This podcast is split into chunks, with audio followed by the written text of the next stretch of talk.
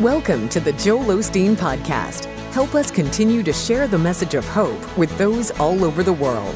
Visit joelosteen.com slash give hope to give a gift today.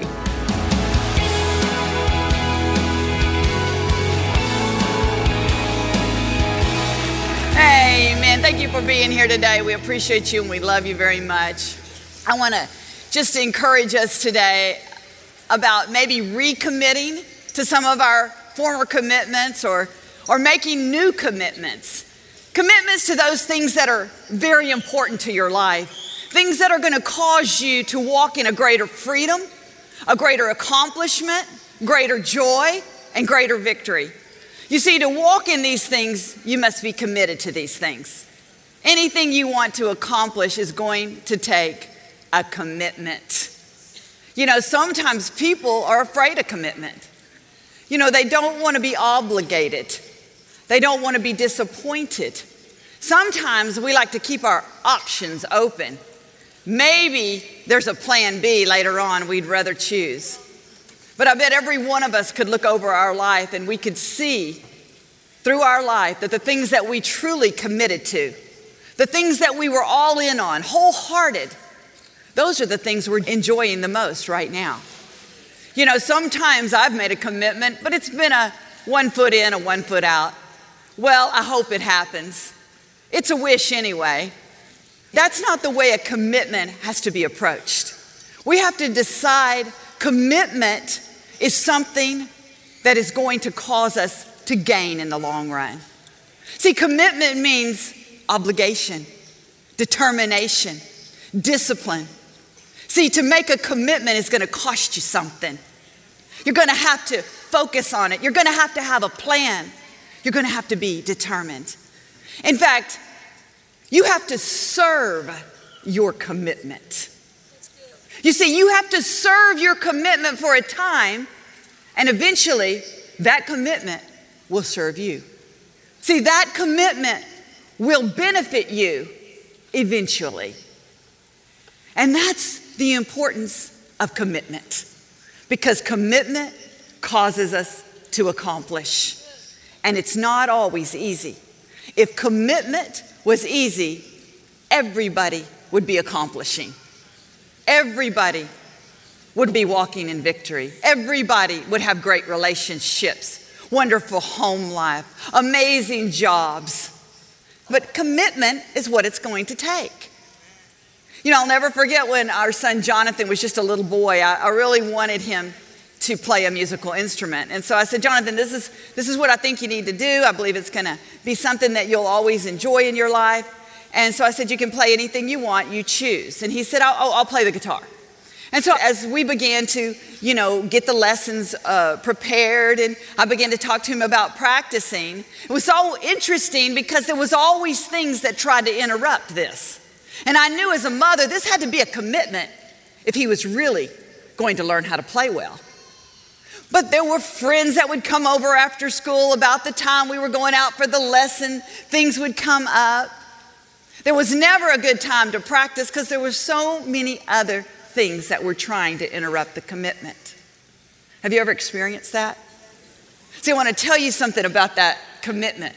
It doesn't matter if you're little or if you're older things will always try to interfere with your commitments.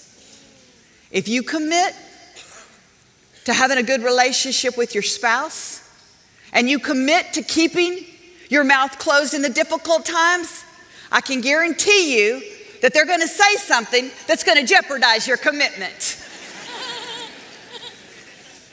you see, it's interesting because I'm sure my son thought at one point, my mom is trying to punish me. She doesn't want me to play with my friends. I'm being restrained. I'm being restricted because that's sometimes what commitment feels like. Because, see, it's hard to be committed to something when no one else is committed to it.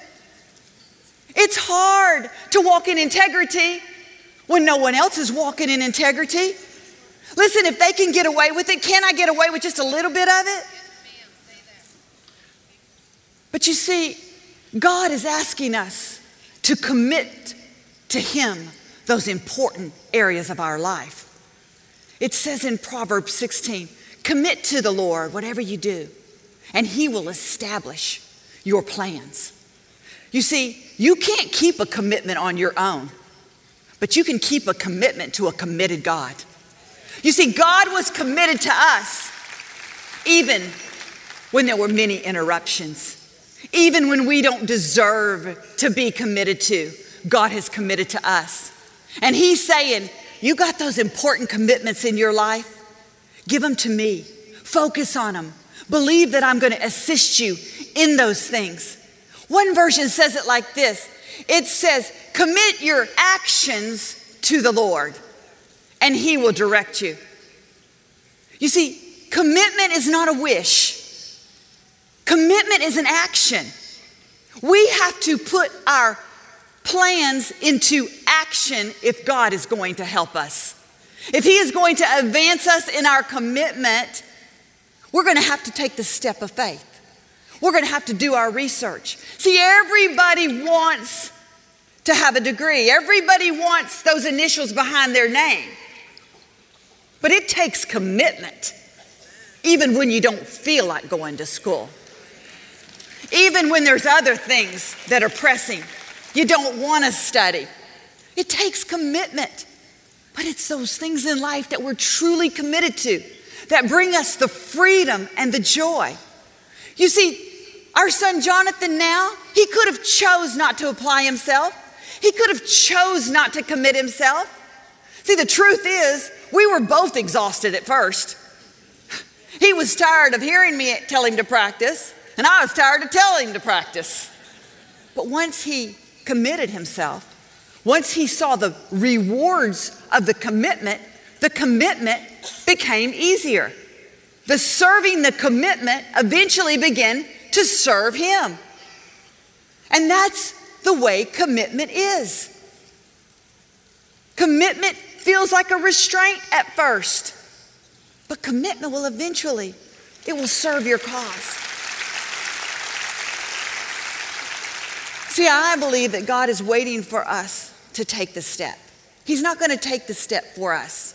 You know, now my son can play the guitar. Now he can sing with his guitar. Now he can enjoy what the commitment produced. Where it may have looked like I was stealing his freedom as a mother, he now gets to walk in a greater freedom. He gets to experience something he would not have experienced if he would not have committed to that.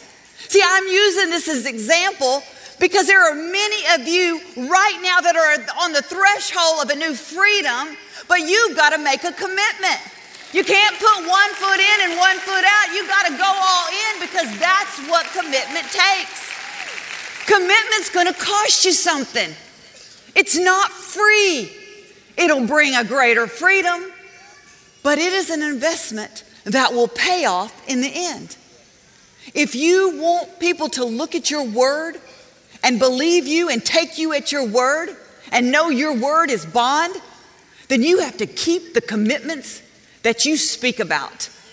You can't say something and then decide you're not going to do it. Listen, don't say anything at all. Because you know what? You can only be committed, truly committed to so many things. You can't be committed to everyone. You can't be committed to everything. But the things that you decide are important in your life and you're going to make a commitment, you need to go all in with that commitment. You need to give it to God. You need to recommit it daily. You need to think about the benefits of your commitment. Because, see, that's what's going to give you the power to continue. See, Jesus came to forgive us of our sins, but He also came to empower us with His power to keep our commitments to keep our bond, to keep strong families. Listen, if you want good relationships, you're going to have to be good to people when they're not being good to you. You're going to have to learn to overlook an offense. You're going to have to release bitterness. That's going to take commitment, that's going to take restraint. But on the other side of that costly commitment is an amazing blessing. You're going to get to enjoy relationships Enjoy things that you would not have enjoyed before. I was talking to a gentleman the other day, and he loves his wife. He said, But truly, there are some things that really she's not that lovable. I love so many things about her, but there are those moments. He says, But you know what? I love her anyway. And I looked at him and I said, That's right. You made a commitment to love her, and that's why you're ce- celebrating your 25th anniversary today.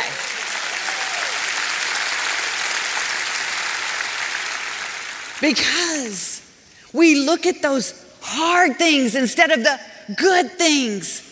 He decided to look at the good things about her, the things he loved about her, not a few of those things that were difficult. My encouragement to us today is commit to the Lord, commit those important things to Him. Renew that commitment on a daily basis. Put actions behind that commitment so that God can release His power in your life. And I believe there's freedoms that you're going to experience that non committed people will never experience. Amen? Amen. He's an awesome God.